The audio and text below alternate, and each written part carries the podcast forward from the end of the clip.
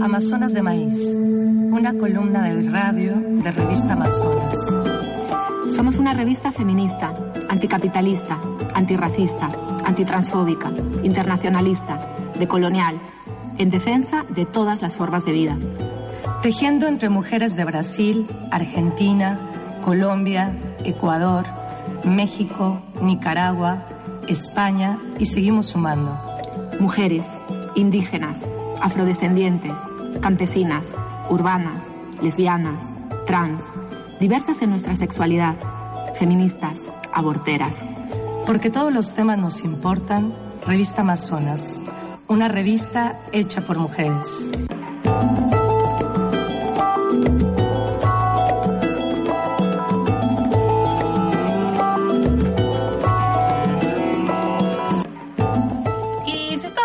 Proceso en Latinoamérica que tiene que ver con estas manifestaciones masivas que se están haciendo y los levantamientos en todo lo que es América Latina contra el neoliberalismo. Y para hablar de esto tenemos a nuestras Amazonas de Maíz, en la sección de Revista Amazonas, en el aire tribal, que nos acompañan hoy varias de ellas, varias Amazonas, Adriana Villarreal García, Anayeli Sebach, Nazaret Castro y Elena Silvestre. Bienvenidas, chicas, ¿cómo están? Hola, bien, bien. Acá contentas como siempre de estar acompañando este programa de Mujer Maíz. Y bueno, como bien decías, estamos con varias amazonas muy contentas de este reencuentro que tenemos hoy con nuestra compañera Elena, que viene de São Paulo, brasilera. Para quienes nos están escuchando y no sepan, bueno, Amazonas está presente en distintos lugares de América Latina y su lugar de gestación es en Brasil, y bueno, nada, acá Elena está con nosotras, estamos muy contentas. Está también Adriana Villarreal de Colombia también, que nos va a venir a traer su mirada respecto a los levantamientos, pero en Colombia. Y bueno, Nasa, que nos tenía un poquito abandonadas porque se fue a su tierra, pero que ya está de regreso. Así que contentas, chicas, de estar acá. Y bueno, sí, efectivamente yo estaba en España cuando empezaron las movilizaciones tremendas en Ecuador, enseguida en Chile, después ya de regreso a Argentina, también en Colombia, también en Haití. Bueno, se viene dando como toda esta ebullición y en lo que veníamos conversando con las compañeras amazonas veíamos como ese vínculo en común que tienen todos estos procesos que tienen que ver con un alzamiento no ya contra un gobierno concreto, sino contra el modelo neoliberal, un modelo que viene avanzando con mucha violencia hasta el punto de que impide la reproducción de la vida, ¿no? En lo más cotidiano y en lo más urgente, a través de políticas de ajuste, a través de profundización del modelo extractivista en todos los sentidos. Bueno, tal vez una de las cosas más inesperadas, me parece, es que se diera este estallido en las calles en Colombia. Uh-huh. Y por eso nos encantaba la idea de que viniera Adri para contarnos un poquito su percepción de lo que allí está pasando. Bien. Bueno, las movilizaciones en Colombia han sido inéditas, maravillosas, inéditas por la cantidad de gente que se ha empezado a mover.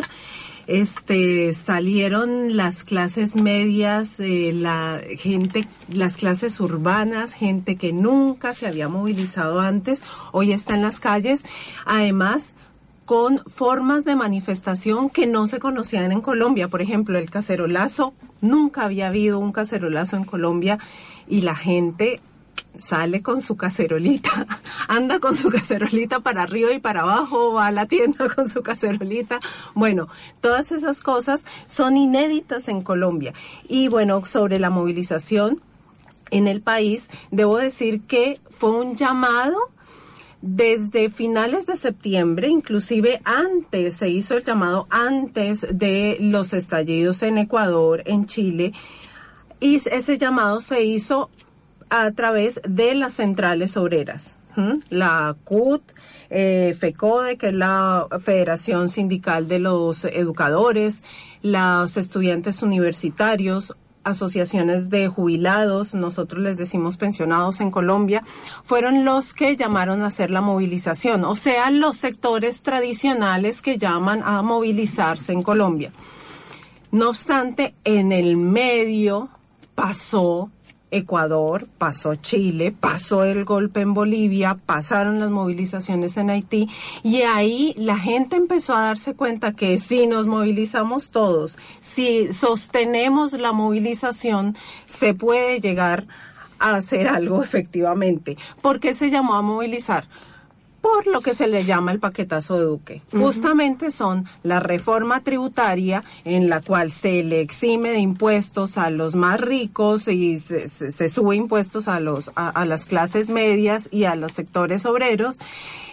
Una reforma laboral muy brutal. Sí, los jóvenes, por ejemplo, quedarían ganando el 75% del salario mínimo en Colombia, que es nada. El salario mínimo en Colombia es nada, no alcanza para la reproducción de la vida.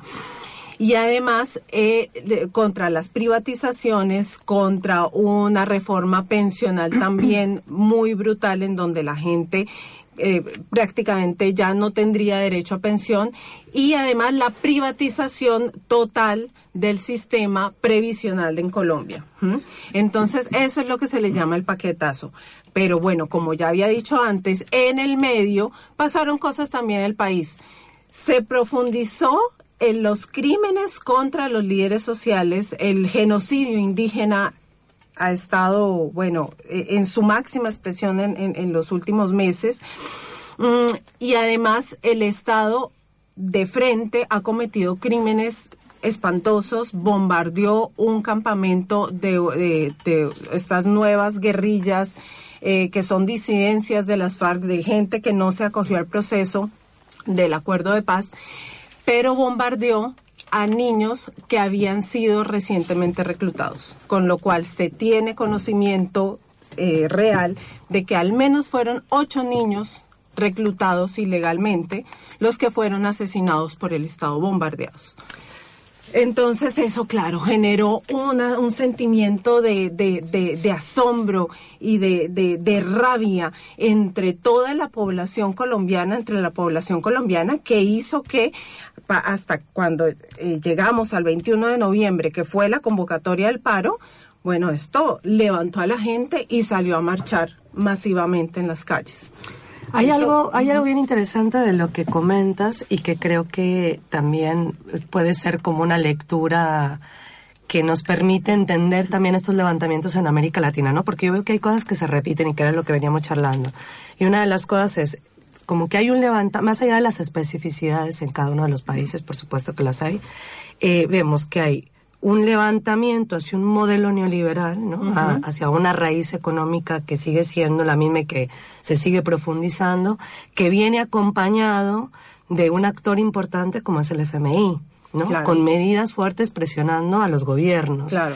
Y que vienen a favorecer grandes empresarios, capital extranjero, uh-huh, capital nacional, uh-huh. Uh-huh. Con toda una lógica extractivista, en el que las personas, digamos, común y corriente de cada uno de los países, no logra la satisfacción de sus necesidades básicas. No estamos hablando de necesidades más amplias, estamos hablando de las necesidades básicas, ¿no? O sea, como la alimentación, un ajuste hacia el derecho a la educación, ¿no? Cualquiera puede estudiar en Chile, a la salud, lo previsional. Entonces vemos, y charlamos hace rato también, de que es la no posibilidad a la reproducción de la vida, ¿no? O sea, más allá de que si hay conciencia de este modelo puntual neoliberal o no, digo, es el no llegar a mes para poder satisfacer las necesidades básicas cotidianas, pues, ¿no?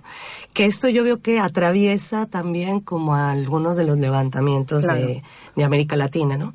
Y que está presente este organismo internacional como es el Fondo Monetario Internacional, presionando, ¿no? Como lo ha hecho siempre en América Latina, a los gobiernos. No sé vos, Elena, qué pensás sobre esto, digamos. Sí, en realidad lo que vemos es esto, que se amplía el extractivismo en nuestros países, en nuestro continente, y que por ahí vienen como, por decir, una receta desde afuera que hay que implementar el gobierno que sea, y el pueblo lo va reaccionando como puede, de diferentes maneras, con el objetivo de sostener la vida, o sea, de supervivencia. Ya no se alcanza para comer, ya no se... El hecho de los combustibles, que la alza de los combustibles explote la revuelta en varias partes, también es una señal de que, bueno, es la vida que está en peligro, es comer, es desplazarse de una parte a la otra. Y ahí lo vemos también como es un, por decir, un hilo que nos vincula a todos, porque en Brasil, por ejemplo, nosotros hemos vivido la reforma provisional. Uh-huh. Pasamos por la reforma laboral, y eso todo hecho con mucha violencia. Uh-huh. O sea, también le acompaña la violencia extractivista, uh-huh, que se impone de todas las maneras para hacer con que la gente no salga, porque se está, uh-huh, presionando la vida y la gente va a salir. O sea, uh-huh, en Brasil la cosa es un poco casi preventiva, porque no hay levantamientos ahora, pero por todas las partes los periódicos avisan, bueno, no hay por qué pasar algo así en Brasil y no sé qué, y el desempleo se aumenta, la violencia también, uh-huh, eso que decía Adri de Colombia con la cosa de los niños, uh-huh, nosotros estamos viviendo en Río, no sé si se ha hecho muy famosa una foto de una escuela en una favela, uh-huh, que ha dibujado en el techo, que no dispares, que acá hay niños. O sea, ese es el funcionamiento, sí, permanente de este gobierno en Brasil, que también está realizando estas reformas y a costo de mucha violencia, intentando contener posibles levantamientos que yo creo que también se pueden, uh-huh, pasar, están a un hilo de pasar. Claro, uh-huh, claro. Hay mucha represión también para que, claro, pueda resurgir un levantamiento, es decir, que pasa, uh-huh, en los colegios. Esto hace que, sí, bueno, antes de morir, antes de tanta violencia, como que acopla lo que es un levantamiento. Sí. Sin embargo, lo que yo veo, sobre todo en el caso de Chile, fue muy evidente cómo la gente salió a la calle de una manera masiva y muy impensada. Nadie se imaginaba que eso fuera a pasar ahora en Chile. El Estado respondió con muchísima represión. Y la gente, antes que asustarse e irse para su casa, al revés, dijo, no, ahora, uh-huh, sí que no me voy, ¿no? Claro. Así mismo, que también pasó en, claro, Colombia. Así, ¿no?, mismo pasó en Colombia. La semana antes del levantamiento en Colombia, el Estado decidió militarizar todo el país de una manera espantosa. Es que se veían los tanques por Bogotá, los militares marchando en las ciudades. Era brutal, espantosa la forma de militarizar. Y aún así, la gente salió a la calle y la gente lleva desde el 21 hasta hoy movilizándose, con sus formas de movilización inéditas, siempre además insistiendo en la movilización pacífica, porque en Colombia se entiende, hay que insistir que la movilización tiene que ser pacífica porque ha sido un país que ha vivido en guerra, en un conflicto armado tremendo. Entonces, bueno, sí, ha estado ahí siempre movilizándose, pero también quería remarcar que la violencia represiva en Colombia que se está dando hoy en las ciudades, la gente se está enterando que en Colombia el Estado es un Estado criminal que ha generado esa violencia desde siempre, pero en las zonas rurales, ¿sí? Entonces, hoy en día, la gente de las zonas urbanas se está enterando de lo que es el Estado. Y eso también está llegando, digamos, a movilizar y a crear lazos sociales entre todo el país. Y ese es, por lo menos para mí, si no ganamos nada, ponele que no ganemos nada, digamos, de que el gobierno dé marcha atrás en sus paquetazos y en sus cosas, por lo menos se está creando tejido social en Colombia, se está recreando el tejido social en Colombia, que en el contexto de la guerra y del neoliberalismo se ha perdido en Colombia, que no existe. Entonces esa es, por lo menos, la ganancia que podríamos tener. Bueno, eso que acabas de decir, Adri, está muy bueno, y me gustaría por allí que volvamos a retomar adelante, pero pasamos a una musiquita. Sí, vamos antes a distender un poquito y vamos a empezar una musiquita ahora.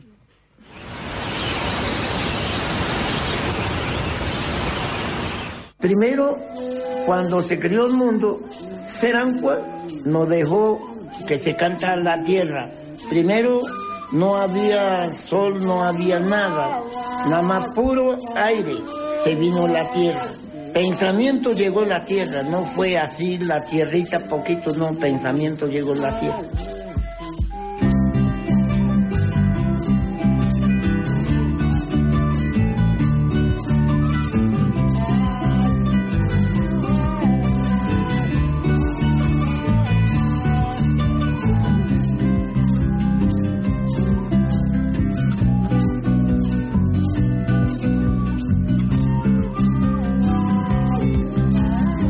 Él, Seranco, vio que necesidad de la tierra. Y entonces, primero se cantaron así como estamos cantando aquí. Se cantó así, al corazón de la tierra.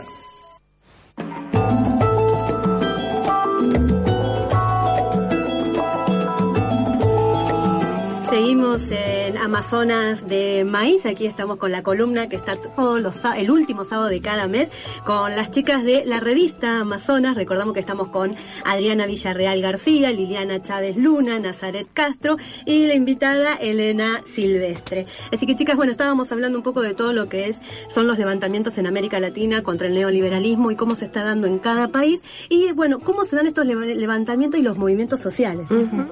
Y bueno, Adri comentaba algo también en el caso puntual de Colombia de cómo estos levantamientos también han permitido o están generando esta reconstrucción de un tejido social, ¿no? En un uh-huh. contexto tan violento como es Colombia.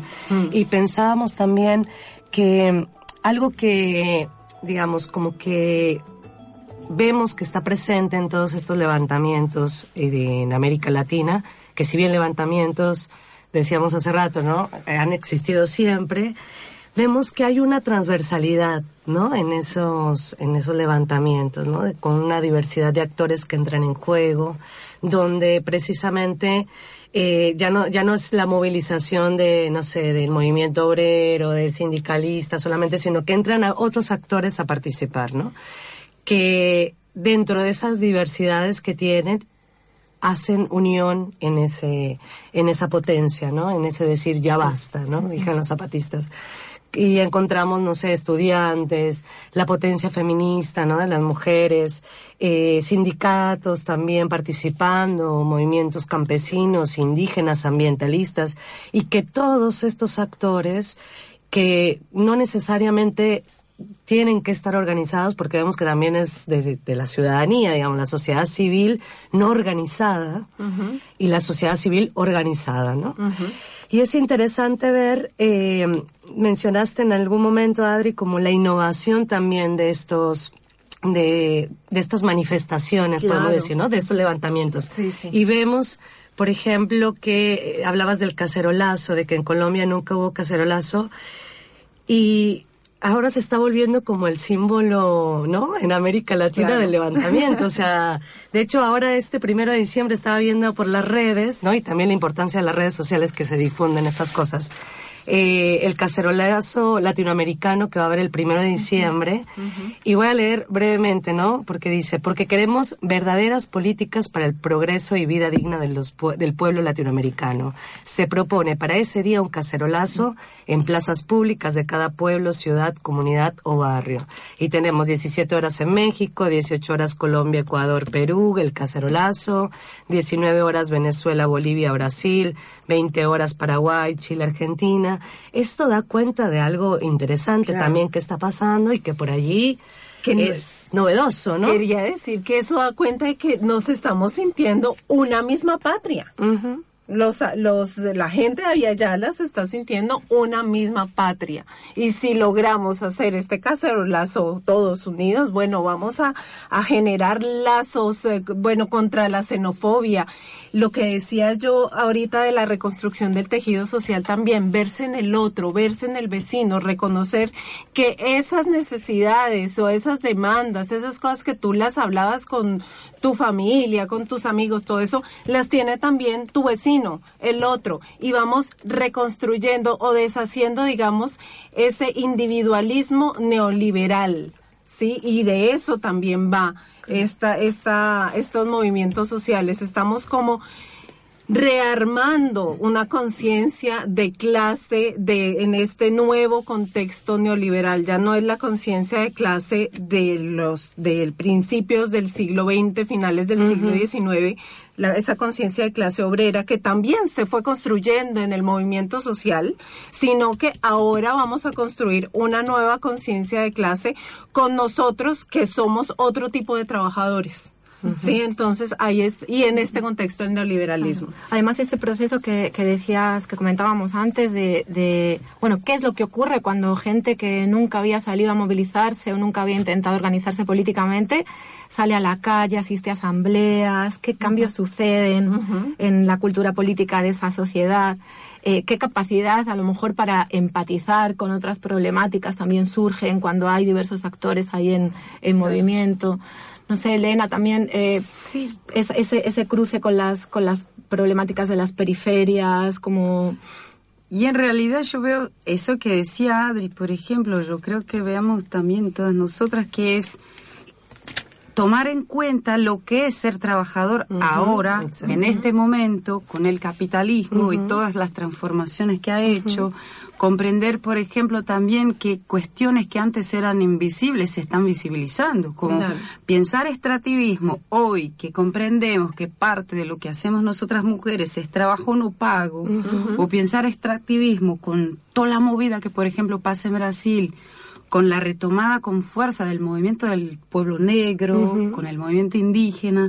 O sea, estas cuestiones también aportan a que estas movilizaciones puedan generar formas nuevas y movimientos nuevos que den cuenta de expresarnos todos en esta pluralidad de Abya Yala, por así decir, y que nos veamos como hermanos y que con todas estas diferencias, así como los levantamientos, yo creo que también podamos poco a poco, o sea, involucrar de los jóvenes, de los estudiantes, de los jubilados, o sea, de las mujeres, del pueblo negro, del pueblo indígena, todo eso crea un panel mucho más rico de lo que somos como pueblo y por supuesto también de lo que necesitamos, de qué tipo de organización, de herramienta y prácticas nos pueden ayudar a avanzar. Sí, la verdad que es muy interesante esto que acabas de decir y que creo que también da cuenta de frente a qué nos estamos levantando, ¿no? Que nos toca a toda la sociedad, pues, ¿no? Y hablamos como nos toca en la medida en la que no posibilita esa reproducción de la vida, ¿no?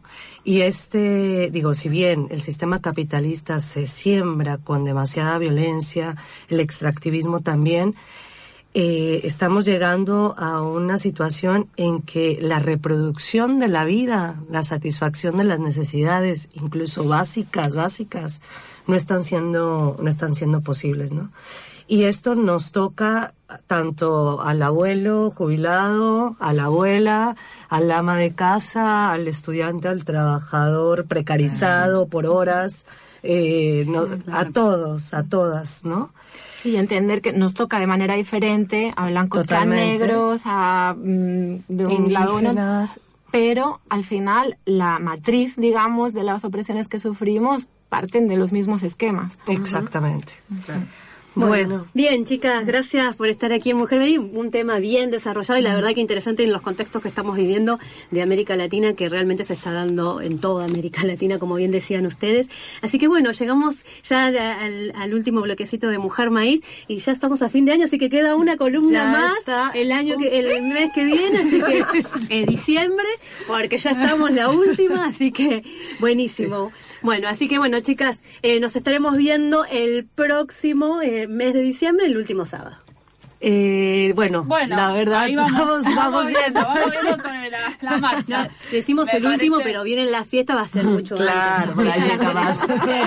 No, chicas, muchas gracias por el análisis. La verdad que está bueno tener este análisis más profundo, ¿no? Porque uno ve las noticias, es un bombardeo de imágenes y demás, y saber que está sucediendo un proceso de toda la Abya Yala y que es parte de la descolonización que tenemos ahí, que trabajarla todos los días, que hay mucho por hacer, pero que todo este movimiento va a crear algo nuevo, es alucinante. Es como, qué bueno estar en este momento, ¿no? Sí, igual cabe subrayar que es así como un paneo recontra general, ¿no? Porque esto da para... Claro. Sí, hay mucho, no hablamos del avance de la ideología evangélica. Y bueno, todo eso es como para charlar mucho más, pero bueno, siempre está bueno esta mirada que hacen... Somos optimistas. Sí, somos una mirada optimista, además. Bien, a pesar de todo. Bueno, agradecemos a las chicas Amazonas de Maíz de la revista, Adriana Villarreal García, Liliana Chávez Luna, Nazaret Castro y Elena Silvestre. Así nos despedimos de Mujer Maíz hasta el próximo sábado. Buena semana para todos ahí del otro lado. Nos encontramos en la calle, donde es que siempre vamos tejiendo todas estas redes, y en el aire tribal.